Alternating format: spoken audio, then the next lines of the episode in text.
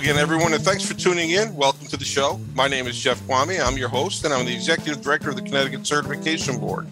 This podcast comes to you thanks to the generosity of our friends at Mountainside Treatment Center in Canaan, Connecticut, which provides individualized clinical, medical, and wellness services to those struggling with substance use and mental health disorders. Each treatment plan is structured through collaboration with the client, their family, and healthcare professionals to offer every client their best chance at long term recovery. Mountainside is proud to be the only rehabilitation center in the state of Connecticut to be accredited by both CARF International and the Joint Commission. Mountainside is currently re- recruiting passionate and talented individuals for its Connecticut and New York locations, and every employee, regardless of position, plays a key role in improving the lives of clients and their families. If you're interested in joining the Mountainside team, please visit mountainside.com forward slash careers. And on behalf of the board of directors and the staff of the Connecticut Certification Board, I'd like to welcome you to this episode of Scope of Practice. In the landmark publication, Facing Addiction in America, the Surgeon General's report on alcohol, drugs, and health, which came out in 2016, it is clearly stated that effective prevention programs and policies exist and if implemented well, can markedly reduce substance misuse and related threats to the health of the population. That simple line it elicits a question that the field often takes for granted, but does not fully understand. What does well implemented mean? As I thought more about that in preparation for my guests today, I also believe that more professionals in the field do not actually have a solid grasp of what those in the prevention space actually do. And I think it's time that we clarify that for all. Our guest today can help us with both. Sandra Del Sesto is an advanced certified prevention specialist and was a consultant and master trainer in prevention in theory and practice. She was the founder and for 30 years, the executive director of Initiatives for Human Development, a Rhode Island statewide multi service prevention program, and the founder of CODAC, the Ocean State's largest nonprofit treatment program. She was also the founding director of the Institute for Addiction Recovery at Rhode Island College and for over 35 years, Ms. Del Sesto has provided community and strategic planning, program development, and capacity building training in all areas of prevention practice throughout the United States. She is a member of the advisory boards of the New England Prevention Techno- Technology Transfer Center, the Nas- National Latino PTTC, the PTTC National Coordinating Office, and the New England School of Addiction Studies. Sandra is the former, preve- former prevention co-chair of the IC&RC, and she's co-author of the SAMHSA CAPS Substance Abuse Prevention Spe- Prevention Specialist Trait. I'm having a great day. Prevention Specialist Training and its basic and advanced prevention ethics courses, as well as many other face to face and online courses. She received her bachelor's degree in psychology from Boston College and her master's degree in counselor education from Rhode Island College. Scott Gagnon is a certified prevention specialist, associate director of AdCare Educational Institute of Maine Incorporated, and director of the New England Prevention Technology Transfer Center. Appointed by the Maine Speaker of the House, Scott serves as the public health representative on Maine's Marijuana Advisory Commission. He is the co chair of the National PTTC Network's Cannabis Prevention Work Group. Scott was co chair of the Prevention Task Force for the Maine Opiate Collaborative and has served on the SAMHSA Center for Substance Abuse Prevention National Advisory Council. He speaks and trains nationally on cannabis science, prevention, and policy, as well as on workforce development and other prevention topics, including at the CADCA National Leadership Forum, CADCA Mid-Year Training Institute, and the National Prevention Network Conference. Scott's work has been recognized with awards from multiple organizations, including the Maine Alliance to Prevent Substance Abuse, Healthy Androscoggin, and the Maine Public Health Association. In 2017, Scott was the recipient of the Patrick J. Kennedy Outstanding Advocate Award from Smart Approaches to Marijuana. Whew, you guys make it tough to get through that.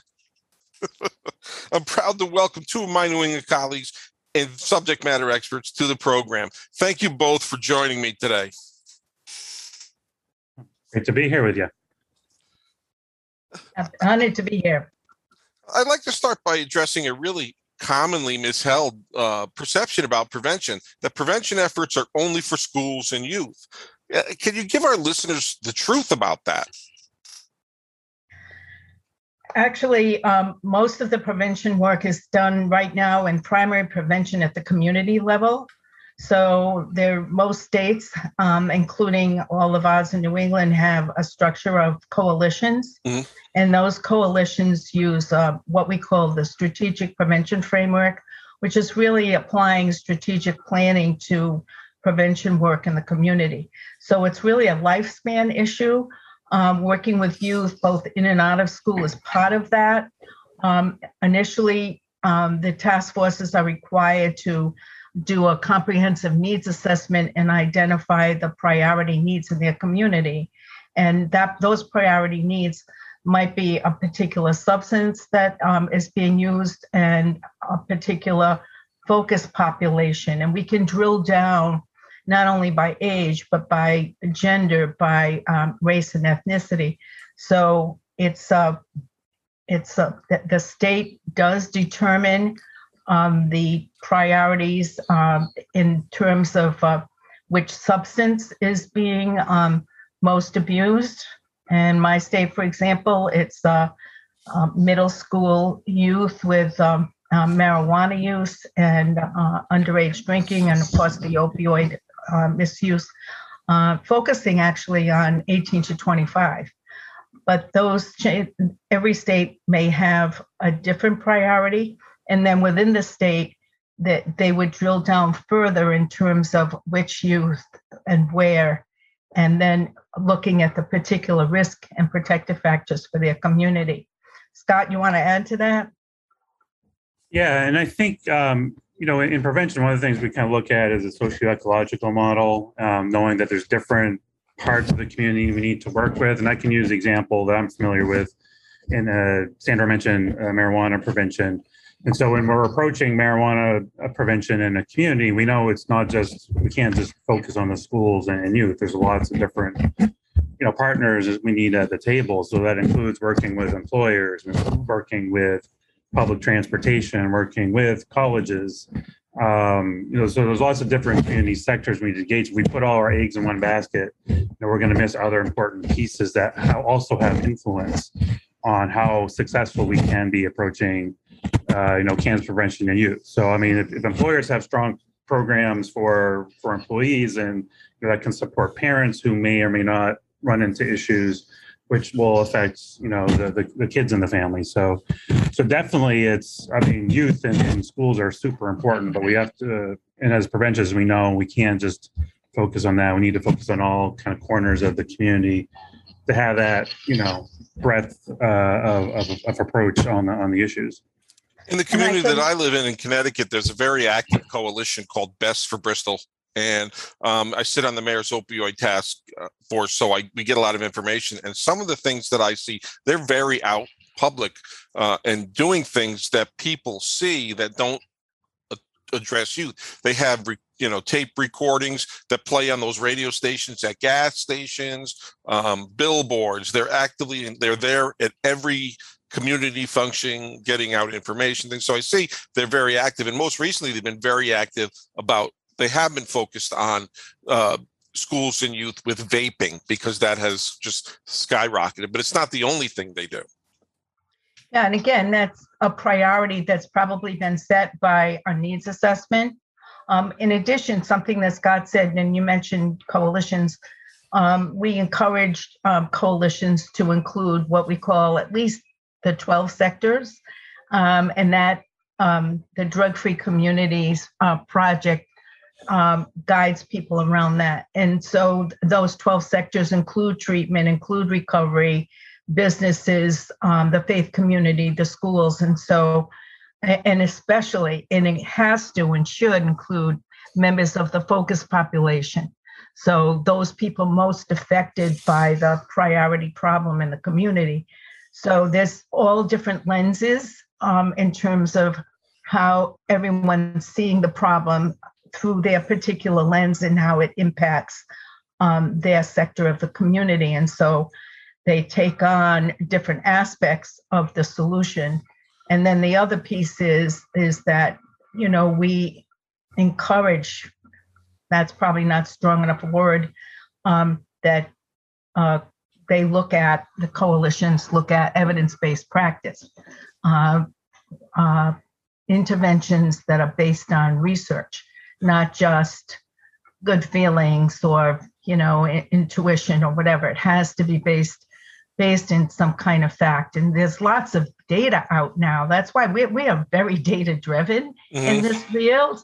Um, and so we have to go back to the research and defend any intervention that we do and how it would um, impact the problem. I mean, because again, we've got to be measurable uh, in terms of making change. There's a couple things that you would that you both addressed that were really on my list of questions. So I'm going to jump around um, because I, I want to get to them while while we're talking about them. One of the things that you just mentioned, Sandra, is about research. Um, there is a significant amount, and that's an understatement. There's a significant amount of research and data um, in the prevention space. But to paraphrase, paraphrase one of my public health heroes, Dr. Leanna Wen, who I find to be absolutely brilliant in the public health space, data provide context and credibility. But it's stories that compel action.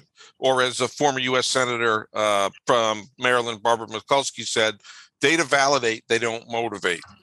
Does the field of prevention need to improve its storytelling to keep people involved? Because the data is clearly there. How are is the prevention space on the other end of getting people motivated and telling their story, telling your story?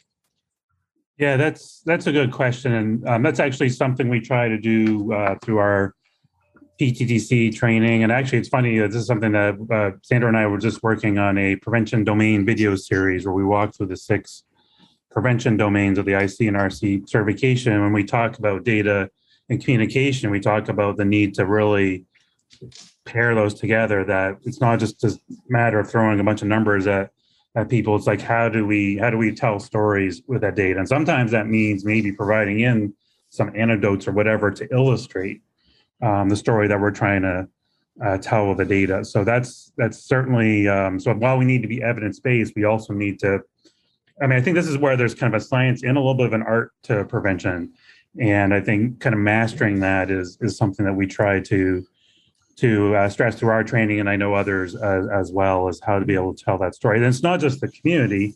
I mean, you need to be able to tell those stories to funders. Um, I think as a field, you know, we can always improve how we tell that story to the people that provide funding, like lawmakers who, uh, you know, pass laws to uh, to approve funding. Um, so, so I, I, think it's something we do a good job with, but I think it's something we can definitely always improve and um, you know reinforce uh, in our field. And I think the story for me doesn't make any sense unless it is it's illustrating what we know in the research. So, uh, because it's very important that we um, base what we do on some kind of evidence of of change. And you know, we go back um, in quite a ways back now, maybe a generation, to the tobacco success that we had um, in terms of changing uh, community norms. I'll tell you, when I was a kid, I would never have believed that it would change. There were ashtrays in my parents' living room. People smoked in public buildings. I mean, it was just a, a different, um, a different culture, and we've changed that. So we learned from tobacco, but the but the stories uh, now need to connect with what we know in the evidence about cannabis, about opioids, about um, even any other behavioral health issues. So, but just telling the story without, you know, referring it and connecting it with the research, um, it to me is just a feel good thing, and it, it needs to be um, connected to the thought. You know, the um, what we what we know to be true you just hit on something that I've noticed, and and that is, excuse me, and that is a struggle for me on the the treatment and recovery side. The treatment and recovery side is very very good at putting a face on recovery and storytelling, but tying that story into things that work, into data, into evidence based practices, we're not that good at. As a matter of fact, yeah. we're terrible at it. For my my uh, uh, colleagues on the recovery. We know that simple stories, as compelling as they may be, don't motivate on their own. There has to be something at the end, and recovery is possible. Treatment works uh, isn't enough. No. Uh, there needs to be more. And you're right about smoking. I'm a big fan of uh, of film noir and a lot of the movies from the 40s that I see. I'm surprised the kids aren't smoking. I mean, it's just one after another. Everybody is smoking. Uh, Casablanca, you they walk into Rick's bar and all you see is like a nuclear cloud right. over the ceiling. Yeah, yeah. Well, and the, the funny thing, I know, and I know you had a question about this. It ties into another question, but I think this is one of the long-term successes we've seen. So that that change didn't happen overnight. There was a lot of work that went into that, and some of it was public-facing, whether it's posters or presentations and trainings. But there's a lot of behind-the-scenes work that happened through policy making, you know, indoor smoking laws and and those kind of things that in totality got us uh, where we were. So it wasn't any one, and that's the important thing around prevention. It's not one thing. It's not right. It's not like treatment. It's not. There's not like one program or one thing that you're going to go through uh, to get on the other side. It's a confluence of programs, policies, champions. You know, engaging all 12 sectors. It's really, it's really. Uh, I mean, to, to quote something they use in lawmaking, the sausage making of putting it all together, and that that's that's one of the things I think folks maybe don't appreciate enough about prevention professionals. They have to do a little bit of everything. It's not just running one program. It's like I need to understand how to do policy. I need to understand how to engage community sectors and put this all together or backed by data to really have this all hands on deck approach that gets us to where we want to get. Um, does require a little bit of patience on the part of our field and yeah. our funders, uh, but uh, we can get there. And the smoking changes is a good example you know, we talk about how when we look at the field, the industry as a whole, uh, for substance use disorders, prevention, treatment, and recovery field, the three aspects, like you said, are very, very siloed. Um, how can we help those both in the treatment and recovery arenas understand the importance of prevention. Um, like I said earlier in the intro, I don't think that that many professionals have a good grasp of it. And you've cleared it up quite a bit. Um, how do we help people understand the importance of it? I, I think you know this is a big issue for me since I've worked across the the um, the sectors, and cross training is really important. Um, I also think that way back when I first started, um, not only did they do treatment for the individual in a treatment program, but they had programs for the family members. It's not paid for, but that's something that it's a prevention um, intervention that could be integrated into a treatment program um, as what we call a selected or indicated intervention. Um, so that's um, really important. But as far as recovery, there's a huge overlap. I do a training on um, the intersection of prevention and recovery. Um, in fact, w- one of the co-authors of the training with me was um, Jeff uh, Jim Wuelfing from Connecticut. No, Jim well, yes. Uh, right, and um, Steve Gumley from Rhode Island, uh, both in recovery themselves. Um, but when you think of the activities that go on in a recovery center, such as uh, drug free activities, parenting programs, um, life skills training, uh, all of those policy change, working on policy, those are all things we do in prevention. So we have what we call a continuum of care, which is uh, sort of 180 degrees. And when I train, I talk about it being really 360 because there's a huge overlap. Um, so the recovery community being involved with um, prevention work at the community level and vice versa um, is really important. Um, that's an easier uh, fit. The other thing is that we base a lot of our work on risk and protective factor theory of uh, Hawkins and Catalano. And it amazes me how many treatment folks are not familiar with that. And yet, when you look at an individual that you're counseling, if you did identify their most significant risk factors and their most significant protective factors, and you work on enhancing those protective factors, and you know that's what we call recovery capital in the recovery community. Right. Yeah. So we keep, you know, we need to keep um, that cross language um, conversation and being in treatment people need to be part of coalitions as well as recovery folks, but we also need to be in those arenas as well. And I think that that's important. And, and I, I, to kind of throw some positivity on our sponsor for this mountainside. One thing that they do that I saw, which fascinated me and I thought was brilliant, was taking clients, alumni, and their family on a trip to the New York Botanical Gardens to get a tour of things. And what jumped out at me was um, not only the information and things and, and getting out in a beautiful area, but this is an activity which enhances recovery because it treats the individual like a grown up instead of saying we're all going to get in a van and go bowling. We're all going to get it's it's really a, a, a, important activity and a great thing to bring the families which in itself is uh, serves a prevention role by saying look at these great things that we can do um, without involving alcohol and drugs that, that there's so much life to be lived. And that that that positivity, that protective factor is so important in preventing future use. And that yeah. is an evidence based protective factor, family bonding, community mm-hmm. bonding. So you can justify activities like that, family based activities in the research. So I'm bring us back to the fact that everything we do, we know that if we foster those connections, number one, that's primary prevention, but it also enhances the, the likelihood of a continuing recovery because we're building a protective factor, you know, yeah. and reconnecting families. Scott?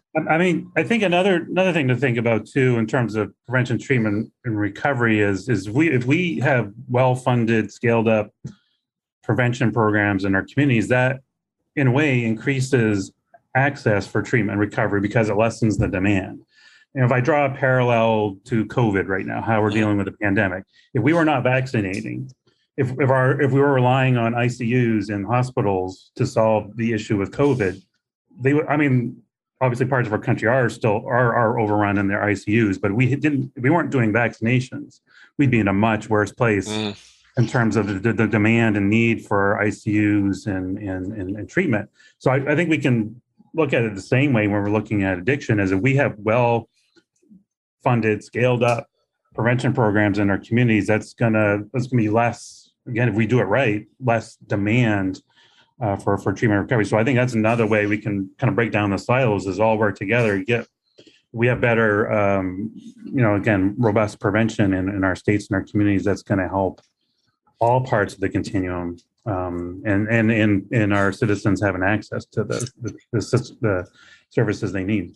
And I think based on what you're describing, um, not only would it reduce demand, but it it also allows the treatment professionals to kind of get involved at earlier stages, right? And when it's yeah. rather than waiting till it becomes uh, a, disorder, that it's on the spectrum, we can address things earlier and put less of a, bear, uh, a, a burden on the system. So it just, totally. I think it really needs to kind of work better together. And and I've seen some improvement in that, but we've got a ways to go.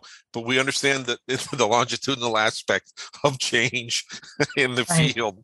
Sure. Um, uh, going with that, um, another issue that that I think that should be addressed, and I and I addressed this with with Dr. Aaron Reiner in a previous podcast, that the substance use disorder field is always looking for immediate impact. Always, you know, it's we need to do that. We want to feed our need for immediate gratification by seeing these things happen.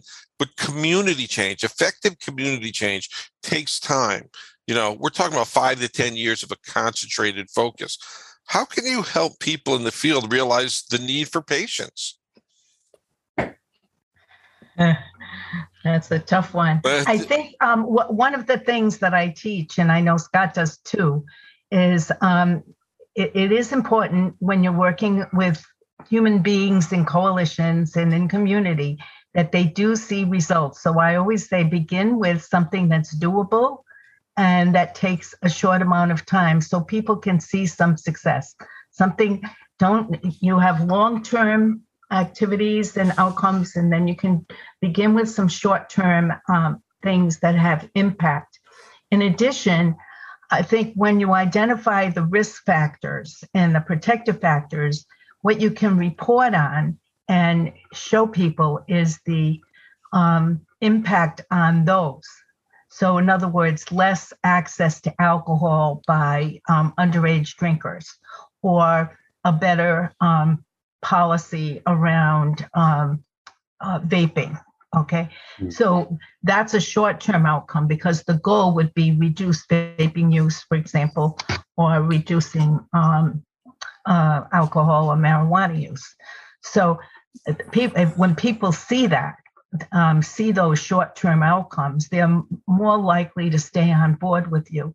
And one of the things I think we need to do better is you know really be very specific and frequent about our conversations around those short-term outcomes and then explain how they will impact the long-term outcome that's going to come further up the road so the yeah. idea of benchmarks is very important along the road yes.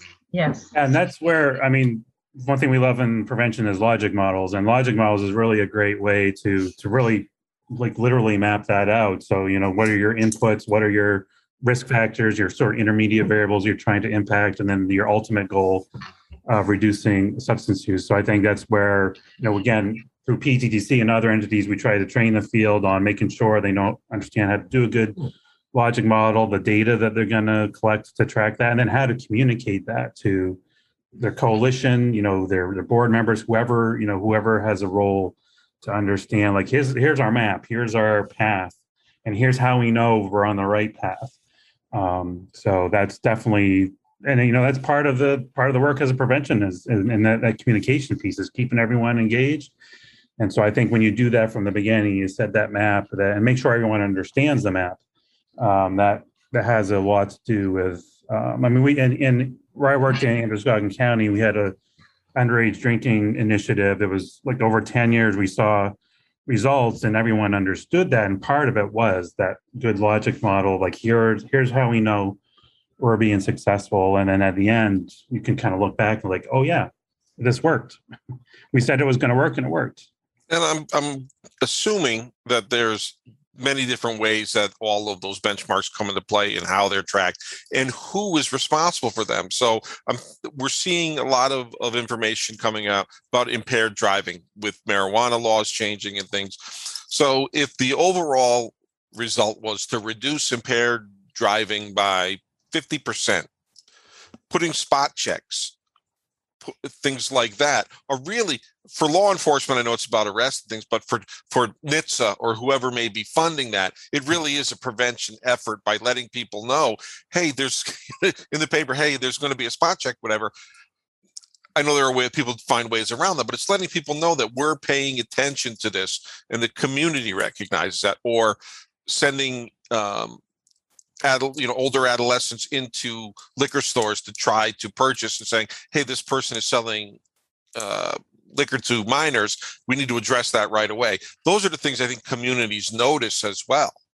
Well, and that goes towards setting community norms, which is one of those protective factors. So, and that's that was what the success we saw in Androscoggin County is putting out those kind of notifications and in in letting the community know that this was a serious issue that we were concerned about and this is why we're doing uh, these things so those those things again they, they seem like individually they seem kind of innocuous but in total they're part of an overall plan to impact those community norms which then will impact the underage drinking rates um, Prior addition, to the interview, I, I tried to familiarize myself with the strategic prevention uh, framework, and a couple things jumped out at me that, that I, I'd like to address. And one of the things that I find incredibly important about it is the framework itself is a very simple to follow model. It doesn't mean easy, it doesn't mean there aren't complex things within, but the model itself is simple. And simple doesn't mean ineffective. In most cases, simple means really darn effective. Right. Actually, there's so many pieces to it. But uh, when it, when it first came out, I remember people saying, "Oh, this is the flavor of the day." And I have been doing strategic planning with nonprofits for a, a, a long period of time. And I said, "No, this is strategic planning applied to our prevention work." And I tell people the history on this. We had a grant called the State Incentive Grant. Everybody got money we were given a laundry list of evidence based programs, and we were told we had to implement them in six months. The grant was five years long, and our focus was underage drinking. And guess what? There was no change. No change. So there were a couple people at SAMHSA, um, both of whom are not there anymore, stepped back and said, Well, what do we do wrong? And they said, You know, we didn't allow people time to plan. We didn't have them do a needs assessment. They did. We didn't give them time to build the capacity in the com- community to do the work. We didn't give them time to do a good plan and a logic model. And then the implementation is the fourth step, number four. I mean, there's a lot to do. And then they said it you need to spend a whole year of your five-year project on a needs assessment. And the communities were like, no, no, no, no, we've got to get going. And we said, no, you need to take a step back and figure this out and do it logically. And guess what? After those five years, we had a significant decrease in underage drinking and in the other priorities that certain states set, like uh, like uh, Massachusetts was the only state in the United States that focused on opioid misuse way back before it. We were calling it an epidemic, but they were able to document a significant change as well. But it was all because of that um, uh, use of that strategic prevention framework. And there's been research done comparing communities that used, we call it the SPIF, used the SPIF faithfully, and those that did not. Those that did had much better outcomes than those that that did a poor job of implementing. And for me, one of the big pieces too, and I've got to say this, is capacity building. You know, building the capacity of the community to do the work themselves. And so, you know, I say my job is a facilitator that is to help people make it easier, walk them through the process, give them the, the information and the skills that they need. And then when that task force or coalition starts using language like we instead of you or they, then we know they own it. And then we can step back if the funding disappears or is reduced, and the community will own it. You know, the schools or the community centers will keep keep at what we're doing. The policies are in place and they're not going to change, you know, like a, a social host policy. Um, so th- th- that is imperative, you know, that we're not doing um, being patronizing. We're not, we're teaching people how to fish. That's what we're doing. A good prevention um, provider is teaching people how to fish you're warming my heart because you're bringing me back to my social work education and community organizing and these exactly. are really community organizing techniques and you yeah. can't just throw these things out there and, and make them happen, you've really got to plan and you've got to know every little aspect you can to make it work. You know, when I tell people in community organizing that I could take an auditorium and with five or six people on my side, I can get everybody on my side because it was a technique. But you've got to figure out a lot of things for that to happen. It just, well, I'm going to sit you here and here. I mean, it's a real uh, uh, uh, whole thing. And I'm a rules for radicals kind of yeah. guy too. So you've got to figure all that out before you walk into that auditorium. Absolutely. So, and you've got to figure out plan A, B, and C for when the first one doesn't work. Exactly. Well, and I think I think the kind of the beauty of the simplicity and the longevity of the spiff. I mean, I learned the spiff when I started 15, 16 years ago, whatever, whatever it was. But it's it's endured, like that model's endured. But the, the, the beauty of that is it's allow us it allows us to infuse other things into that system. So, like right now, you know, there's a lot of intent focused on weaving in more diversity, equity, inclusion into our work. And so we can use the SPIF to do that. We can think about how do we weave that into each part of the strategic prevention framework. Like the as a prevention professional, you're trained on the SPIF day one, you understand that. Now, how do I do it in a way that focuses on this issue? When I do my trainings on cannabis policy and prevention, it's the same thing. How do I weave cannabis policy literacy into the SPIF? So it's it's it's like the muscle. This is how we do prevention. You get that muscle memory of how you do prevention. Then you can do some more targeted workouts on how do I how do I target this muscle? How do I target that muscle? How do I weave other things into it? So I think that's just I think the genius of that model. And again, the endurance of it is it allows us to continuously enhance the capacity of our workforce. Uh, one of the one of the um, one of the, the developers of this SPIF model, Mike Lowther, who has since passed away, said three things, and I usually incorporate this in a number of my trainings. First, he said local people solve local problems best. Then he said people support what they help create. And finally, he said research matters, do what works. And that sort of summarizes the, I think, the approach that we use um, in um, community-based based work. So just wanted to put that in there. Important words, obviously. And just just kind of in the last you know 10 minutes or so just a few questions that one more general and a couple uh, targeted but when we use the old adage if you prioritize everything you prioritize nothing what are the current true priorities of the field right now in this current moment i know that, that that's kind of a loaded question but well they, i mean right now you know because of the opioid epidemic that is a priority. Um, underage drinking and underage um, marijuana use, I think, um, is another national priority. Um, Scott, would you add to that? Yeah, I I agree with those. I think as a field, and I think of workforce development, we have a couple of priorities. Um, one is uh, workforce diversity. I think is an area we can always yeah. improve on. I did a when I was on the National Advisory Council, we did a project that was looking at some workforce development issues, and through some research, this is probably not too surprising. We don't have a particularly diverse uh, workforce, um, and so I think that's an area that we can continuously improve on. I know the PTTC network uh, and other stakeholders we're looking at. Um, the other one is workforce retention. I think um, getting more young people interested in the field of prevention and then retaining them.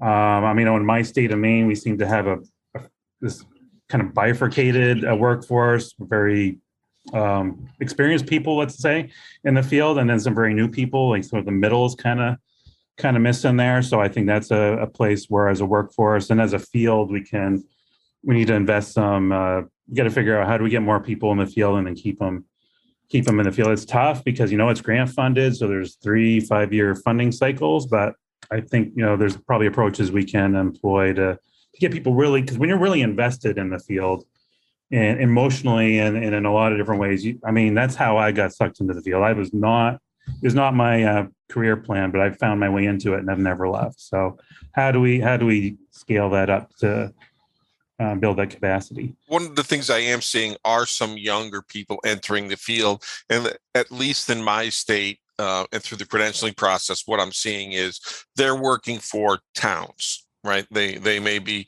you know, there are some working for coalitions. There may be some um, working on drug-free community grants, but there are some that work in the youth services bureaus of of of towns. So we're seeing some younger people um, get in.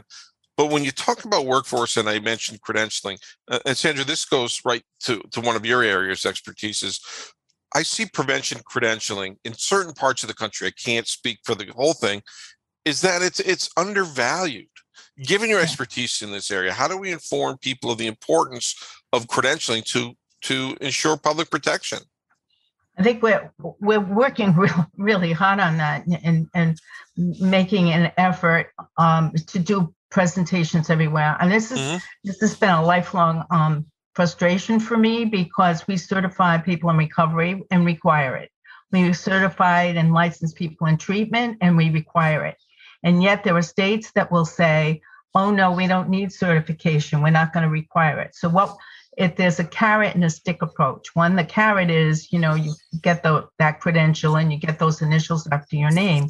But you know, it can be an expensive process and we need um, the states like mine, it took me a while, and I, you know, I led the charge in terms of including it in the contract that within within two years, if you're receiving state funds, you have to be certified um, using the IC&RC prevention specialist certification. Um, so we have about one third of our states now that are requiring that people be certified in order to do the prevention work. Um, we're working um, more closely, the IC&RC, with the NPN. We have an NPN uh, representative that attends our meetings when we have you know, face to face. And actually, one of the people who came, she came dubious and she actually did um, a, a, training for NPN with us last week on um, the importance of certification. We won her over. So uh, and she's she's making that change in her own state. So I think it's I think we need that stick. We need to require certification and not assume that just anybody can do this kind of work. We've talked about it just now about how complicated it is and how many skill sets you need to do the work well. Um, to assume that someone can come in from another arena and just just do it without the appropriate training and supervision and experience is really a disservice to the community. I know I know legislators don't like the term that I used and got me kind of shut out of the public health committee at our state legislature. I said, if you don't do these things, really what you're doing is you know suborning malpractice. You're telling people it's okay to do the wrong thing because you're not telling them they have to do the right thing. Exactly. And, and I asked that question because in my 10 years of, of IC and RC work, the Prevention uh, Credentialing Committee has been one of the most busiest, consistently updating and making sure things are accurate and current with what's going on. Checking with all other boards to see what their standards are to make sure that we're we're presenting it as a unified front and a and a standard that needs to be followed. But I I I do see the struggle to get that in the community, and you've really just answered why. And, and I, I have seen that here written into grants, but if the if the state doesn't have the resources to follow up, you know, to have the stick, yeah, it isn't going to work. I remember there was a, co- a co-occurring grant, the COSIG grant, so many years ago. They did all this co-occurring training, and we're going to implement things, but they never did the follow-up to implement, and so. Yeah. People let things lapse, and that's why we don't offer the co-occurring credential anymore at, at yeah. ICNR. So we don't need to. We tied it into another um, I, I, I think that that's an interesting thing to talk about the carrot and the stick, and I see the importance of it. Um, and I'd like to see something like that happen in my state. And that also involves uh, the state allowing a line item for training for their staff. And in my state, they can even pay for the initial certification out of out of their grant. So, uh, because our prevention people aren't paid that well, um, so it, it's important that you provide them with um, the financial opportunity to do that as well as the time. So um, it, it's it's critical uh, that we make that happen. And so our uh, certification boards have to get into the arena in terms of advocating, and that's a slow process. If it's anything like what happened in my state, it it took me almost single-handedly a long time to get that written into the contract in terms of convincing people. And I would say, you know, nail technicians, plumbers, hairstylists all have to be certified. Uh, what are you saying about prevention if you're saying, oh, well, that's really not needed or it's too expensive for people or, you know, some other argument, which I consider pretty specious. I was at the Addiction Policy Forum Leadership uh, conference a couple of years ago, sitting at a table with a physician, an emergency physician from Yale, who had developed and worked on some best practices for uh, in the emergency room and post discharge for individuals with opioid use disorders. And he was on the board that uh, certified, you know, for certified emergency physicians.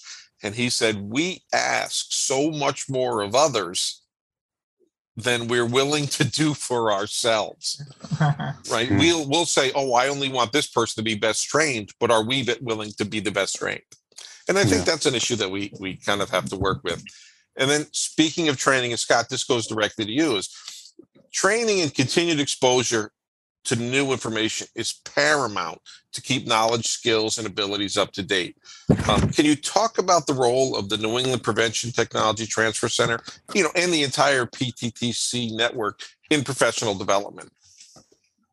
Sure. Yeah. So, uh, so our New England Prevention Technology Transfer Center is one of ten regional PTTCs, as we call them, funded by SAMHSA. So we're you know we're based at AdCare Educational Institute of Maine. We're serving Maine, New Hampshire, Vermont, Rhode Island, uh, Connecticut, and Massachusetts. So you got them all.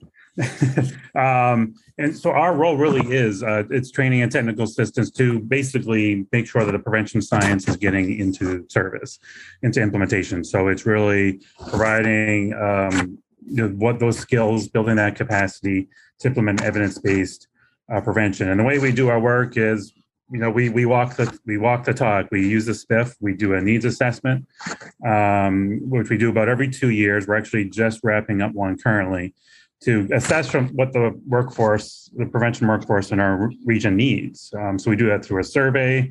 Um, we also do it through some key informant interviews and, and some other other method, methods. We have an advisory council that Sandra sits on um, with representatives from all the five other states helps we meet quarterly to advise us on what the what the on the ground needs are. So it's all informed by science, but it's also informed by the regional needs. And that's the beauty of this network is with, with these 10 regional centers, it's not just one one plan for training in, uh, across the whole country. We get to regionalize and and adapt it to what what is needed. Um, the other thing about the network is each of the centers has a specialty training area uh, so in our region, we identified cannabis prevention as one, and that was kind of some tea leaf uh, tea leaf reading when we were submitting the application at the time. Maine and Massachusetts were the only legalized states, but we kind of had a sense that there were going to be more, um, and that's just a you know a specialty area of mine personally, and then our our organization. So we do a lot of training in that area. Uh, we also do a lot of focus on leadership development, knowing that the you know experienced folks in our field also need support through advanced training, but also through some best practices on how they can support their staff. Um, so we do that through some a mentoring program. Uh, we partner with the New England ATTC on their leadership development program, which works across the continuum um, of services.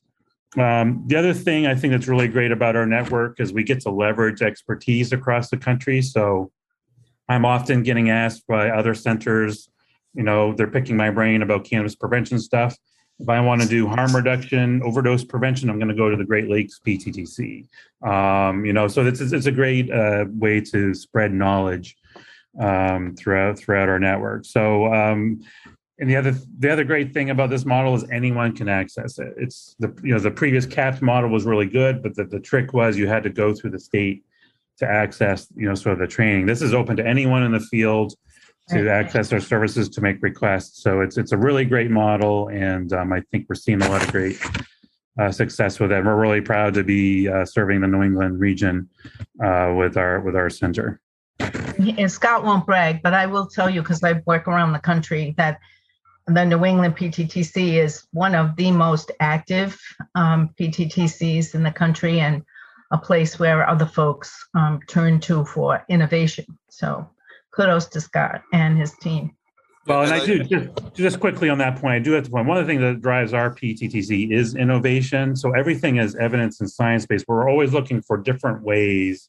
So we're not just doing the standard Zoom webinar and slides all the time.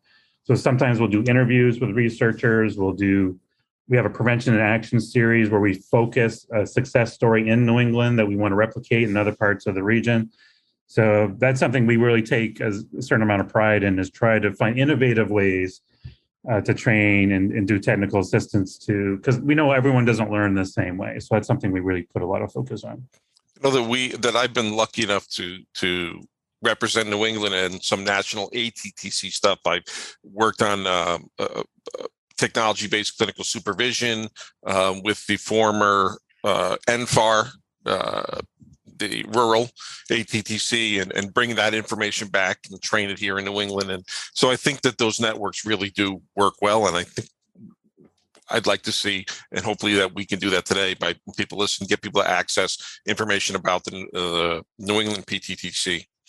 Before we finish up, anything that I missed, anything you'd like to share? Well, I'll, I'll first plug if you do, do you want information, pttcnetwork.org slash New England is where you can find out. I'll make sure I make that available too. Um, about us. And then I guess this thing I would throw out for, for listeners who may not be in the prevention field, I guess maybe a little bit of a, a challenge is to look for the prevention coalition in your community, um, just to be aware of what they're doing. If you're in treatment recovery, it's a great opportunity to collaborate and be connected. And maybe they have an opening on their board or their coalition. So I would definitely encourage folks listening who aren't in the prevention space to kind of look up their local prevention coalition and find out how they can get involved. Awesome. Thank you. Come on, Sandra. I know you got something. I've known you a long time. You know, I, would, I would just add to what Scott said in terms of um, when you, uh, I would build on that. So think about, find that local coalition and not only there's a give and a get. You know, I talk about when I do community organizing. Um, yes, there's whatever whatever um, lens you have, that's what you're going to give to the group. But I can promise you that you will get something out of it, not only personally but professionally as well. So um, I think as a facilitator, one of my tasks is is not only to identify what a particular you know group or sector can bring to the table, but also um, you know the benefits, and a lot of that is around networking and collaboration. That's that's a big um, deal for us. We don't we don't work in and we, you talked about silos. We don't work in silos. We we work around the, uh, around the field. One of the most interesting um, things that I heard it was one of our New England states where they had the Water Resources Board on their coalition. Well, think about it. What, how do people dispose of their medications? Right. So they got funding from the Water Resources Board and they did some joint projects. So look for those um, um, out of the box kind of partners um, and and uh, and include and, and you might be one of those out of the box partners and so um, find that coalition or task force. And the other thing we're really working on now i think is health equity. Um, it's a national initiative in terms of making sure that not only are we serving those populations most in need but we're also finding creative ways to get them to the table so that they are um, they know their communities best. So that they're part of the solution and not seen as as the problem think globally but act locally is is one of the messages in there i want to thank both of you for spending this time with me this morning um, it was very informational taught me um, things that i certainly was not aware of and now that i'm more curious about i'm going to look into more um, and again, thanks for spending the time and, and taking time out of your busy schedules uh, to share with us. Well, mm, thank, thank you. you. for the opportunity. Thank you. you. That's going to do it for this episode of Scope of Practice. I'd like to again thank both Sandra and Scott for taking the time to join us. We again extend our gratitude to Mountainside Treatment Center for their generous support. And we here at the CCB appreciate everyone who's listening. And don't forget to follow us on Podbean, iTunes, Amazon, or your favorite podcast application. We'll catch you next time, everybody.